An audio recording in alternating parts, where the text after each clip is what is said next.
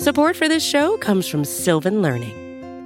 When children love learning, they can tackle any challenge life throws at them. Sylvan's Insight Assessment can help you determine if your child is ready for what's ahead. It can also identify gaps in learning and point out areas that could be of concern for your child so they can tackle what's to come. And right now, it's the best price of the year at $29. Go to sylvan29.com to learn more and get your child's assessment for only $29. That's S Y L V A N 29.com.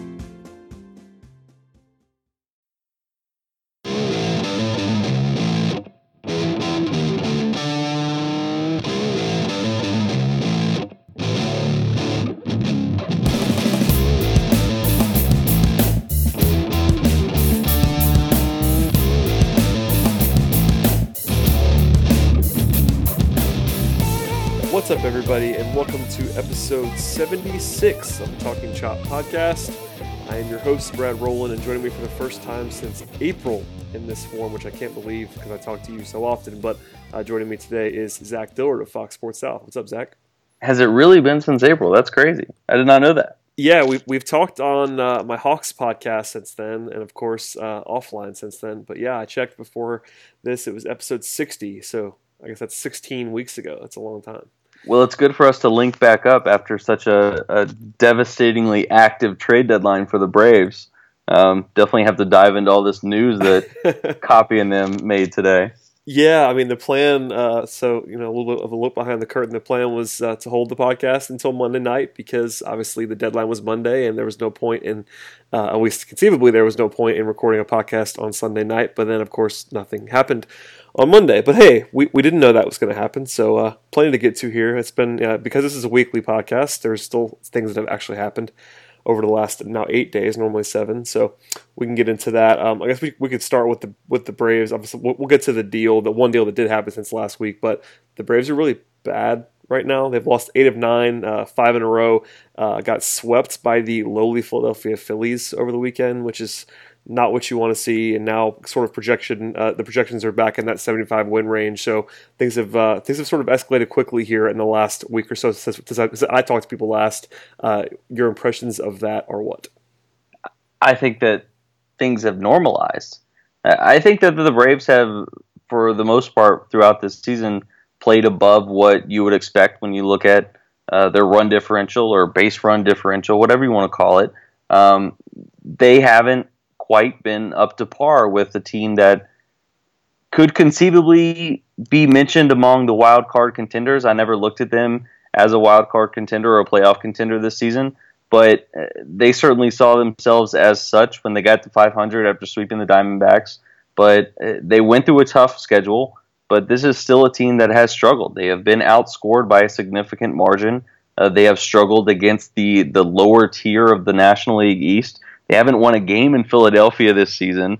Uh, I believe they are now two and nine against the Phillies this season. That's not going to cut it if you are going to try and make this. Um, if we go back to at some point in the season, there were fir- worst to first uh, comparisons being tossed around. That was never. None of that was ever realistic. So I, I feel like we've just normalized a little bit. The team has fallen back to earth, and certainly trading a, a player. We're going to get into it. Trading a player at the caliber of Jaime Garcia, who's having a good season, about a 1.4, 1.5 WAR this year. That certainly hurts the rotation uh, in 2017. But uh, I just think this is kind of who this team is. Not a team that's going to be swept by the Phillies, of course, but a team that is still on the outside looking at a playoff contention, a playoff contention, and still maybe a team that's in the top top 10, top 12 type draft pick mix, and that's okay because they're still moving in the right direction. They're just not moving by leaps and bounds like some may have assumed. Yeah, I mean, now that I mean, I think the playoff talk can pretty much end. I mean, people were uh, very excited even a week ago, and that it was you know it was, it was defensible. I was never really there in terms of the playoff stuff, but uh, now 11 games out of the wild card with uh, I believe it's eight teams in front of them, maybe seven teams in front of them, and 15 behind the Nationals. So uh, I think we can kind of bury that, which is okay, as you kind of said there. I mean, I think expectations were sort of getting out of hand a little bit, and uh, they were playing over their heads. I would agree with you uh, pretty much on all of that. So you know now uh, 48 and 56, nothing to be uh, upset about there. If you asked me uh, before the season if what I thought what I, what I thought they'd probably be somewhere around that range, and I would have said yes. So that's about right. You know, I think in, uh, there'll be some normalization. Uh, I think you know getting swept by the Phillies, who are really bad, uh, is not not ideal. But and I can't I can't I say that I expected that to happen, but you know, we're kind of back where I thought they would pretty much be, and uh, nothing terribly wrong with that. I guess we can get into Jaime Garcia since we both talked about it in a circle there. But Garcia was dealt um, last week, I guess, within the last seven days. Um, that was the only move that actually happened. Uh, I will not even try to pronounce the name of the prospect that he uh, was acquired for, but maybe you know since you're a TV, a TV, personality, you can tell me the name of this gentleman. I can try. It's a, a Huascar Ynoa see that, and now people don't know why I didn't try because uh, uh, I'm sure I'm sure you're right because someone probably told you or you looked it up. Um, His brother pitches for the White Sox, uh, and there you There's go. That. Uh, so not not not a monster return. People were not excited about it. Uh, I didn't know what they were really worried about because you know as, as good as Jaime has been, uh, especially lately, I wasn't expecting a huge return. I guess the the one uh, caveat is that the Braves uh, apparently, according to all the reports and all the stuff that we know, um, saved some money on the deal and uh, basically um, in the trade, the Twins elected to pick up all the salary for Garcia, um, presumably to send a little bit lesser tier prospect back. And then, of course, since then, the Twins have now flipped Garcia to the, to the Yankees, but we don't really care about that. But from the Braves side, what do you think about that move? Uh, obviously, didn't you know? Not a surprise that he would get moved because there was all the buzz about it, and it kind of died down, and it came back. But uh, where were you with the return and kind of how that all played out? Well, I do think that the Twins and the Yankees trade is uh, at least instructive in the the value of the contract and the money that was moved because the Twins decided to eat the money when they traded Garcia to the Yankees, and in return they were able to get two higher level, uh, I would argue, a better prospect package. The Braves elected to go the opposite direction. They got a high risk, high reward type player. Uh, this is a player that uh, was a pretty big name coming out in the international uh, prospects list. Uh, July second uh, the July 2 mix in 2014, uh, signed for $800,000. But uh, kind of control issues, uh, Ynoa is not going to uh, really jump off the charts for anybody. But the Braves put themselves in that mix, number one, because they weren't willing to eat the money on Garcia's contract. Number two, I think that something that gets lost, and I'm certainly guilty of this as much as anybody, is the way that the rules are set up in minor league baseball, especially with 40 man roster moves, um, teams aren't just able to stockpile double A and triple A type talent. And uh, that's what you, when you want to see what the Twins got in return for Garcia, that's what they got. They got some upper level pitchers, and the Braves certainly don't need any more pitching in their farm system. But they have 40 man roster moves to make uh, just this winter. Uh, guys like Luiz Gohara, uh, of course, Ozzy Albies. Um, you're looking at um, you have to protect some players from the Rule 5 draft. So I think that uh, something that gets lost in translation with uh, the trade deadline market, so to speak, with guys like Jaime Garcia and then, of course, not moving Brandon Phillips, is the Braves not only are dealing with a no trade clause with Brandon Phillips, but they're also dealing with, you know, anybody you trade for, you want to make sure that if they're higher uh, higher up in the farm system, you can keep them. You can. They are going to make your 40 man roster you don't have to turn around and lose them in the Rule 5 draft. So I, I think that that maybe uh, restricted them in terms of upper level prospects. Um, Ynoa kind of fits what um, you would expect. This is a team that has pretty much already gotten all of its trading done. They've rebuilt their farm system. Now it's a matter of waiting, and that I, I think they should have probably moved a guy like Brandon Phillips, who's still a rental, if only to clear up a log jam in this infield. But this is kind of where this team's at. They're they're just waiting for all of their talent to bubble up, and that can be frustrating at a deadline and certainly boring at a deadline. but I don't necessarily think it's the wrong move at a deadline. It's better to be uh, dormant than to go out and make a make a make another Hector Olivera move. So uh, it's boring. Uh, let, us just be honest. Let's put our cards on the table. It was a boring deadline for the Braves, but um, I'm I'm not necessarily sold that it's a bad deadline for the Braves. Yeah, I don't think that's crazy at all. I just, I mean, I was expecting someone to get moved, and obviously Garcia did. So it wasn't like it, just didn't. They didn't hold it until the deadline. So I guess it feels flatter than it actually was because they did make a you know substantial move. A guy in the rotation that had been pitching well got traded. So something happened. Um, it was a week ago almost now, but I don't, I don't know. I was okay with it. Um, the thing that I, I mean, you mentioned it there. I mentioned it sort of is that I, I would have preferred that, they, that the Braves would have eaten the money for a, a better package in return uh, in the way that the Twins did, but. Uh, I also understand this is a you know Liberty Media is not um, is not one person. It's a it's a company that owns the Braves that might might want to save some money. I was hoping uh, beyond hope that they would use that money constructively. But uh, listen, I mean that's kind of the business element of this thing is that uh, people want you don't want to be spending money to basically just get rid of a player. So I understand that um, logistically it's not ideal from a roster construction standpoint and from a payroll management standpoint on the baseball only side, but I get it, and that's kind of what it is. And I won't claim to know a whole lot about Ynoa uh, other than what I've read on TalkingChop.com, of course. Um, but yeah, it's it's one of those things where uh, he might be something he might not be, and I think people were. Uh, based on what I was seeing on Twitter and other things, might be overestimating what the what the, what the Braves were, were going to be able to get for Garcia. Regardless, I just don't love the optics of uh, sort of uh, you know taking the money versus the player. But I don't know. It, it, it's kind of up for debate, but it's not it's not the worst thing in the world. And the rest of it, you know, Phillips, the, the no trade thing is sort of uh, the lingering issue there. And he was the one guy that was like a must deal for me if you could do it. But if they couldn't do it, I understand it just because you know he's the one got an expiring contract. The rest of your guys that were sort of in that way um, aren't expiring aside from Garcia, uh, who you did move. You know, your, your Jim Johnsons, uh, that kind of stuff. I, Jim Johnson's obviously been terrible recently, which did not help things, obviously, but he's under contract for next year. It's not like you had to get rid of that guy, etc. So I was not um, disappointed necessarily. Uh, I was a little bit surprised, frankly, because Coppy's earned this reputation of a guy who's going to wheel and deal more than most. But, you know, if the deals aren't out there, the deals aren't out there. Yeah, and, and that's where you're at. And I, I will agree with you. I think that uh, the the return of Garcia is a letdown, if only because uh, in the immediate aftermath of the trade, so much of it was well, they can now put that $5 million to a controllable young starter. And then, of course, that doesn't happen in the trade deadline. That's not to say that that $5 million will go to waste this winter. That's not to say that it's not, you know, the worst thing in the world to uh, get $5 million back on a team that's faded from the playoff mix.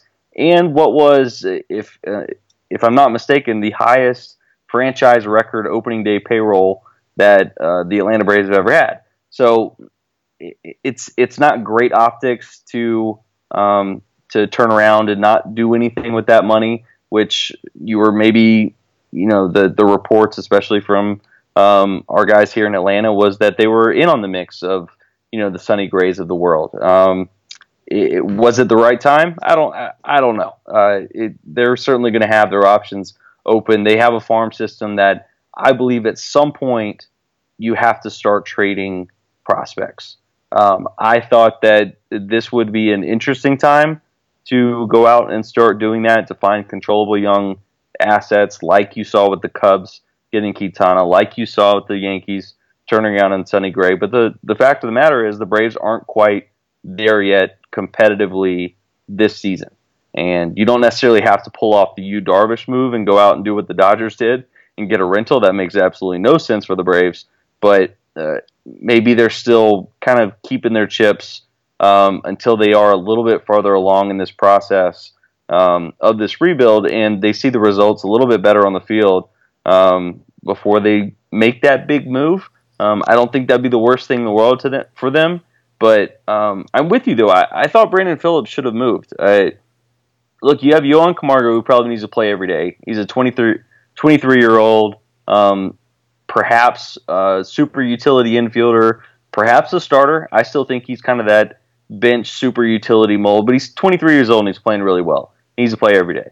You brought up Sean Rodriguez, um, maybe a little bit too fast, but he's under contract through next season. I would like to see him playing a little bit more. I think anybody that follows me on Twitter knows where I stand on Dansby Swanson. He has clearly he clearly has flaws with his swing.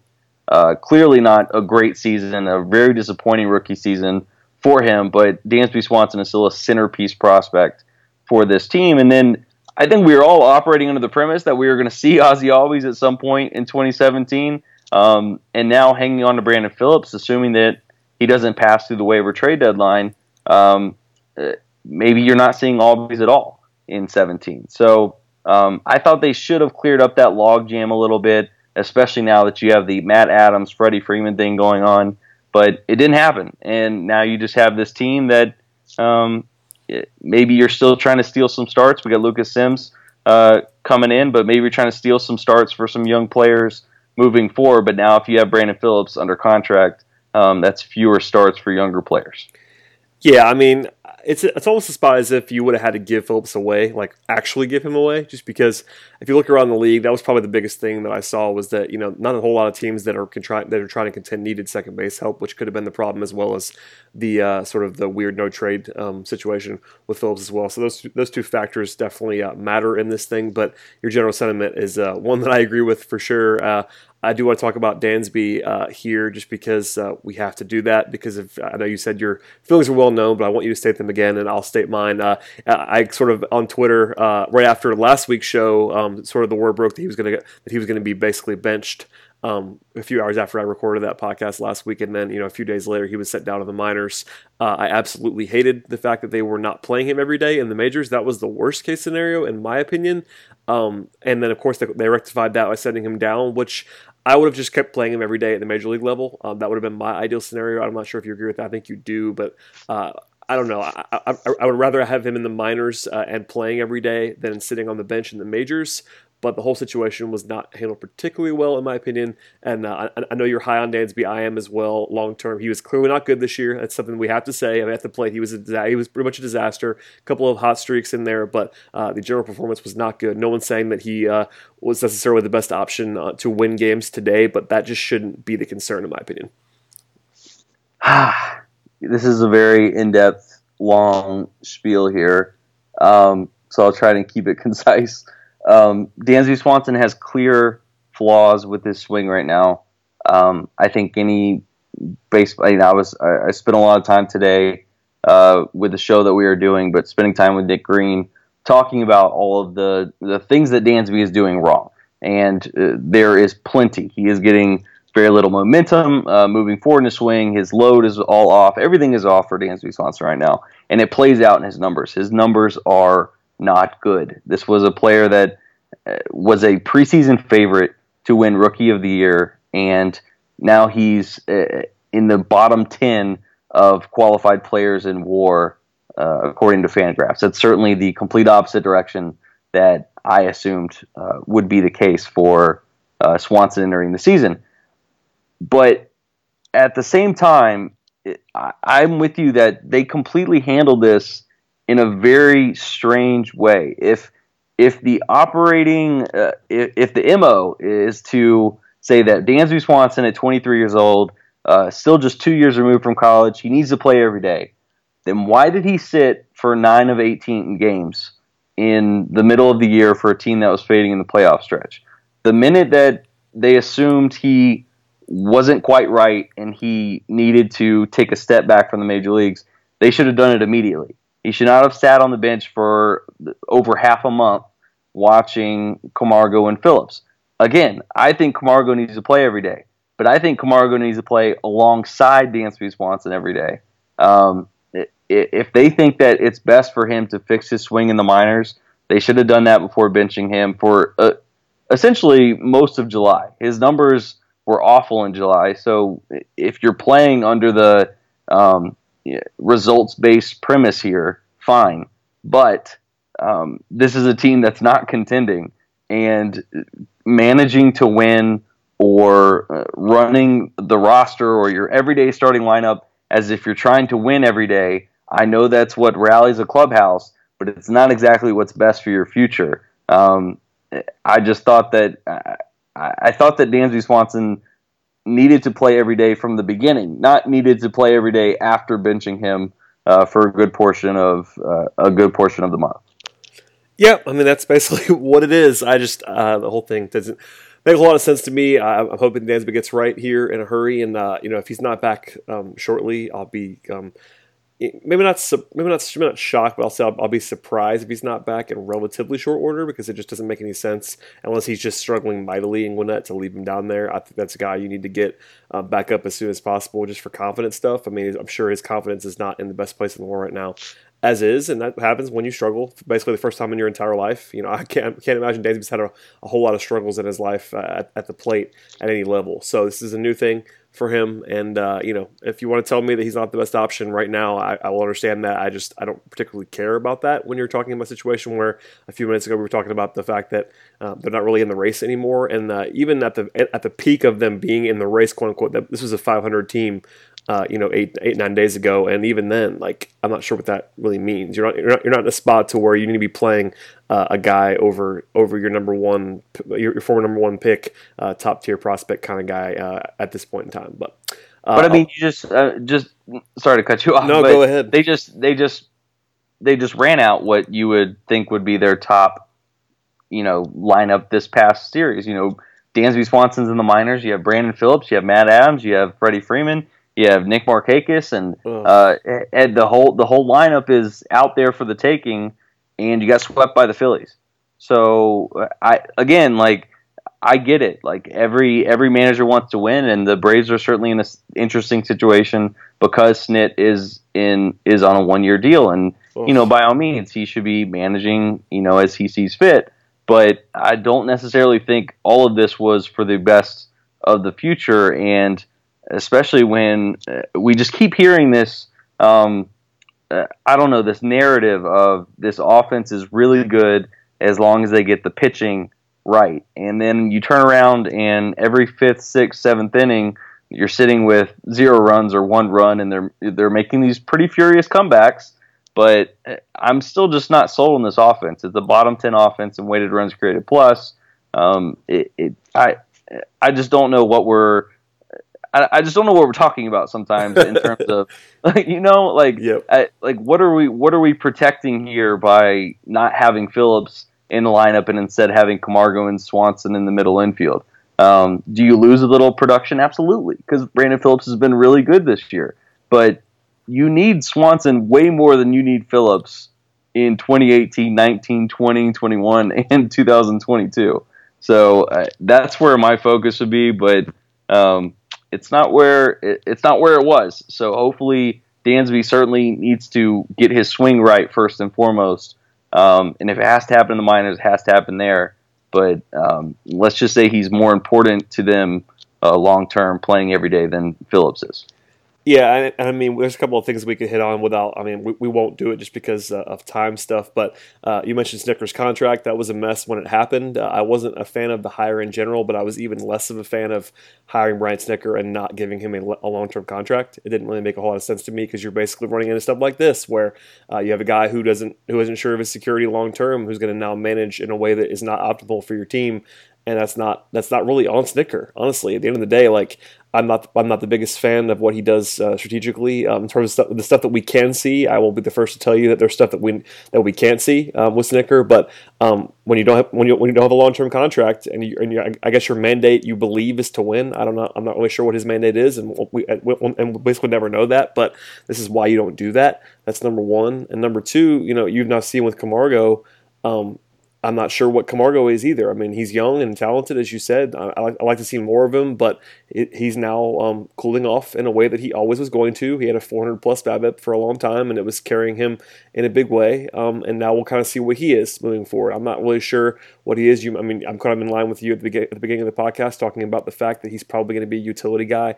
I'm in uh, that camp as well, based on the bats just never really been there at any level and we, we saw it here for a couple of months in the majors. But if you look at his minor league, his minor league numbers, just his profile in general, I'm not sure he's going to hit enough, and that's kind of what we've seen in the last week or two as well on him when he's cooled off. So it's sort of a perfect storm right now in the worst way, but uh, hopefully it won't matter long term, and Swanson will bounce back, and all will be forgotten and forgiven. But not great, I would say, ideally. Yeah, I mean, uh, I, the thing about Camargo is before this season, he had not hit above league average at any minor league level since rookie ball he showed up to spring training, was clearly a different type of athlete. I've seen him uh, over the over the last few years. He comes in this year uh, clearly a put on muscle, Um, finished the season strong. Uh, really, uh, I think looks more confident in the box. You could tell in spring training. Then, of course, he had all those errors. Um, but defense has never really been his um, concern. So the fact that he's hitting like this, I think, is certainly perked up some ears in the organization that they should absolutely see what they have with him. He's 23. I mean, you need you need to see uh, what he can be. You need to be trotting him out there uh, every day when you're whatever they are, 10 games under 500. Um, you need to be seeing what Dansby Swanson can do for you every day. I think the big problem with this roster right now is um, setting aside Brandon Phillips, Brandon Phillips because um, the team's not going to bring him back. He's not going to get a qualifying offer. Um, let's just set all of that into uh, that's not going to happen. But uh, this is a team that is very much locked into, especially in the corners, where if they hang on to Matt Adams into next season, they're paying him a good bit of money in arbitration uh, because arbitration primarily rewards power, as we've seen in past years. So you're paying him a good bit, probably to be your everyday. I don't know if you're paying Matt Adams 10, 12 uh, million dollars. I don't know uh, if you're going to still be sitting him against left-handed starters, but um, you have Freddie Freeman at third base, so you're locked in there. The corner outfield, uh, you and I both are, uh, I think, on very, uh, very good terms here in terms of the corner outfield. They're they have a bit of an issue right now with thirty million dollars going to Matt Kemp and Nick Markakis in 2018.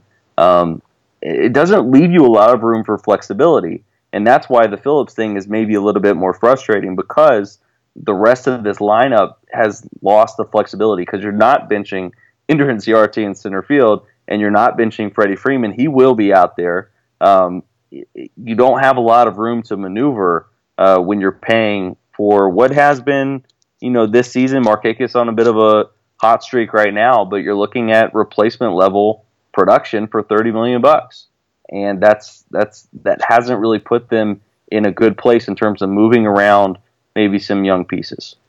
Yeah, we can talk about that for hours uh, with Kemp.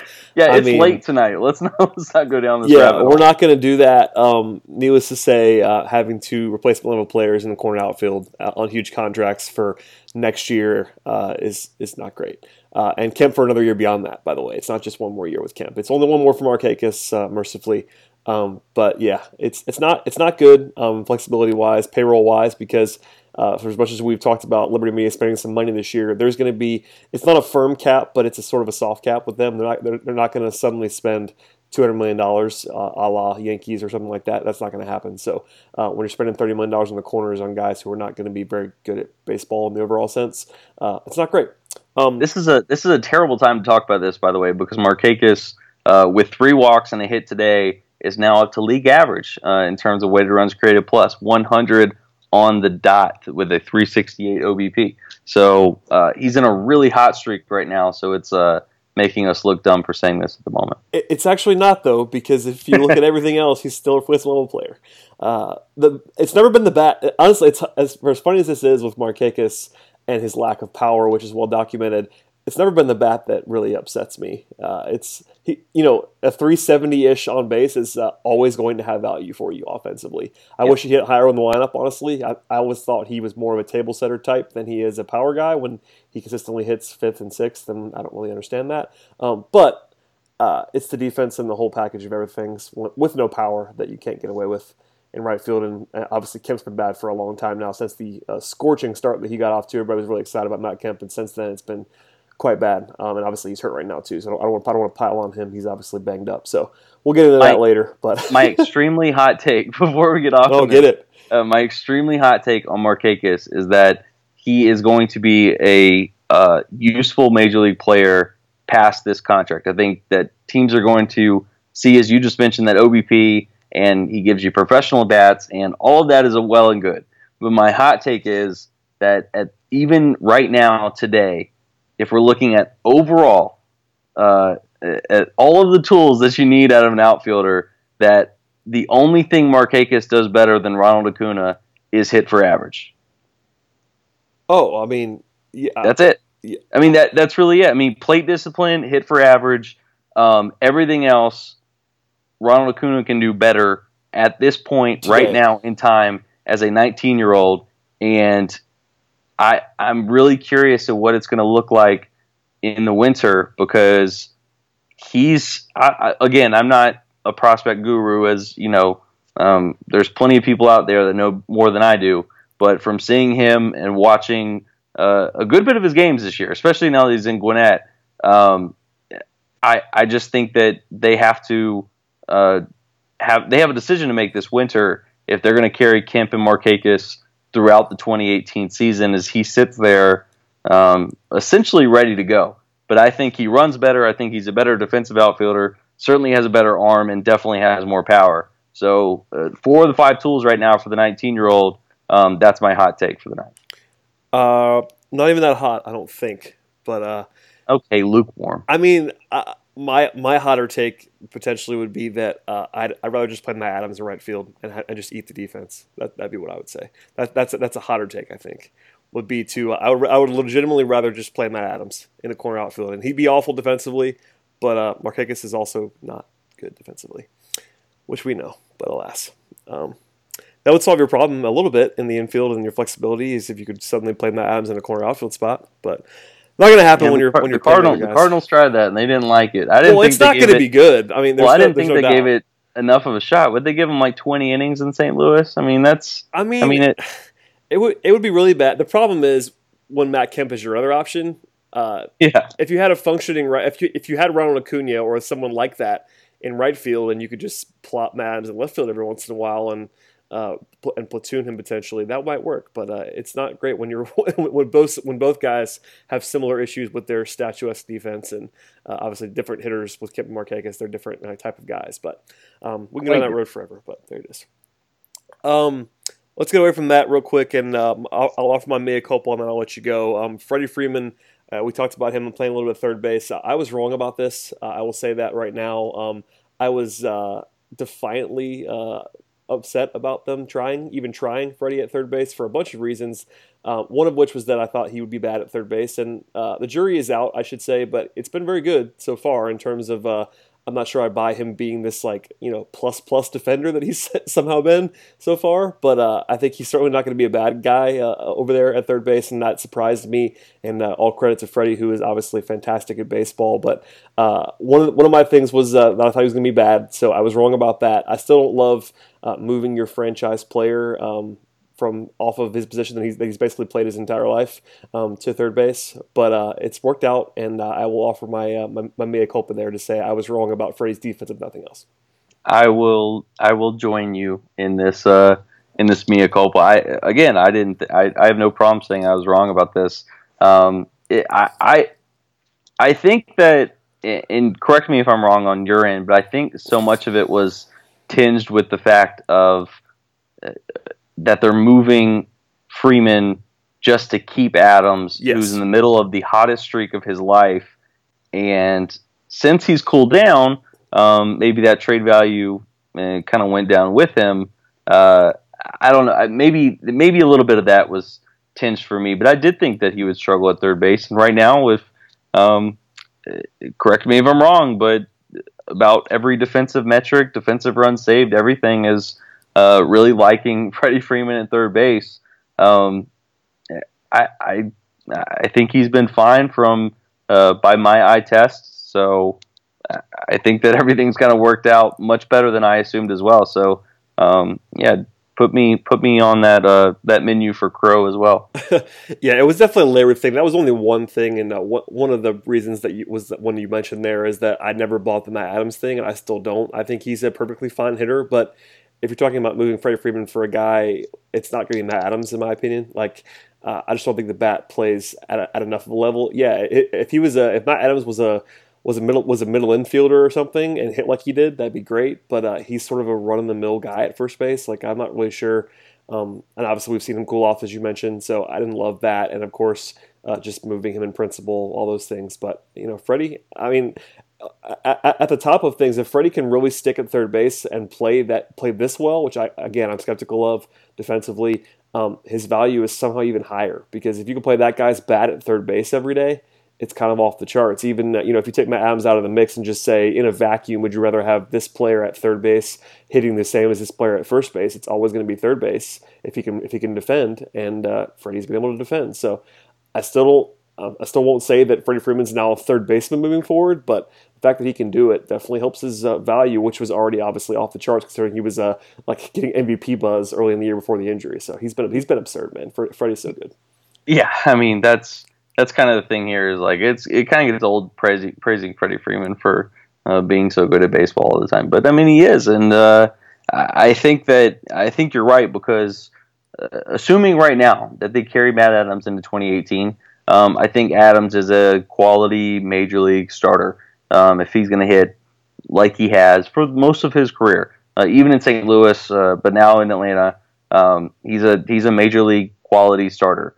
Um, if anything, he's a monster bench bat for you. Um, but even past Matt Adams, let's say this Freddie Freeman experiment goes on uh, past Adams. Um, it does give you more flexibility in the market because then you can go out and look uh, at third baseman and first baseman. You can go out and uh, see who fits for you. You can even hide guys at first, I think, a little bit better than you can hide them at third if you really love a bat that's out there. So uh, if he can do this, and it's very early in sample sizes and whatnot. But if he can keep doing this, I think it only gives them flexibility and leverage in the future, um, assuming that he wants to do this. And he's the one that brought this up to them in the very beginning. Uh, assuming he wants to do this and wants this to continue past 2017, past 2018, it's really going to help them if they need to go out and uh, we're assuming that the rebuild is going to start coming to fruition in 2018, 2019, if they need to go out on the market around that time um, to not just pigeonhole themselves into we need to just find a third baseman, um, it, it, certainly helps. It does, and uh, yeah, Freddie's Freddie's the man. By the way, I'm going to let you go right now, but before I do that, uh, this is going to bridge into what I'm sure is going to be a plug of yours. Uh, my my televisions are on as I record this and uh, I just saw a fantastic commercial featuring oh, yourself oh, and Cory McCartney on my screen. Uh, so I'm going to let you, uh, you, you promote your show, but I, I, had to say that out loud. That uh, that commercial is just fantastic, and I can't wait to make fun of you about it in person. But uh, yeah, it's, it's, great, by the way. So plug plug the show, do all the things you want to do. I want to disappear forever is what I want. Um, yeah, that's uh, yeah, they make you do these uh, these photo shoots, and when you're not very photogenic, it doesn't pan out the way that um, maybe you were hoping for. But our, to be honest, uh, our our design team is incredible, and uh, they probably made it look way better than it was in the beginning. So all props to them. But it is a it's a it, it's it's embarrassing. Let's just let's just put all the cards on the table there. Um, but Chopcast Live is a thing. It is happening every home Wednesday game, including this Wednesday. Um, and then we have the podcast, uh, Cory McCartney and I, and uh, things are things are rolling. So this Wednesday, we're still trying to hook up, uh, get a couple guests on there for everybody. We usually try to have a couple on every show and uh, break down what's going on with Atlanta. So uh, yeah, even with our Technicolor commercial that uh, is out there for the masses to see, um, it, it, it keeps on it keeps on going. They haven't stopped it yet. Yeah, it's great. It's delightful. I just had to share that. It was actually perfect synergy because I had not seen. I, have been traveling, so I've not seen that particular commercial before. So I was glad that it came on right. It's new. It's new. It, it, started this weekend, and, and that's uh, why I hadn't seen it. I haven't. I haven't turned on a, a, television since it since since this weekend started. it was a good look for you, my friend. I, I really I really appreciated it, and I, I, will certainly send a note to Cory as well to tell him how just how handsome he looked on my, on my television. It was good. I'm sure he'll appreciate that. uh, well, thank you, sir, for doing this. Uh, I'm going to do this for you. I'm going to say everybody needs to uh, go ahead and DVR slash watch Chopcast Live and uh, subscribe to the podcast, do all that fun stuff, as well as this show, of course. But uh, follow Zach on uh, plug your Twitter too, man. Get it out there. I know, I know you never tweet, but when you do, it's always sharp and pointed, so it's good. Yeah, sometimes I sometimes I I'm on Twitter a lot. I just I, I think it's always better to listen and to to soak in information from people that are much smarter than me but I am at Zach underscore Dillard. Um, and then, of course, I'll have a writing on foxsportssouth.com. And that is all I have for plugging. I'm, I'm plugged out. I understand. So uh, thank you, sir, for doing this. As for everybody else, I'll be back to our regular schedule uh, next week. Back on a Sunday. I'm actually back in town now, which is glorious. So we'll, we'll be here hopefully with better news to report than uh, eight losses in nine games. And uh, until then, stay tuned.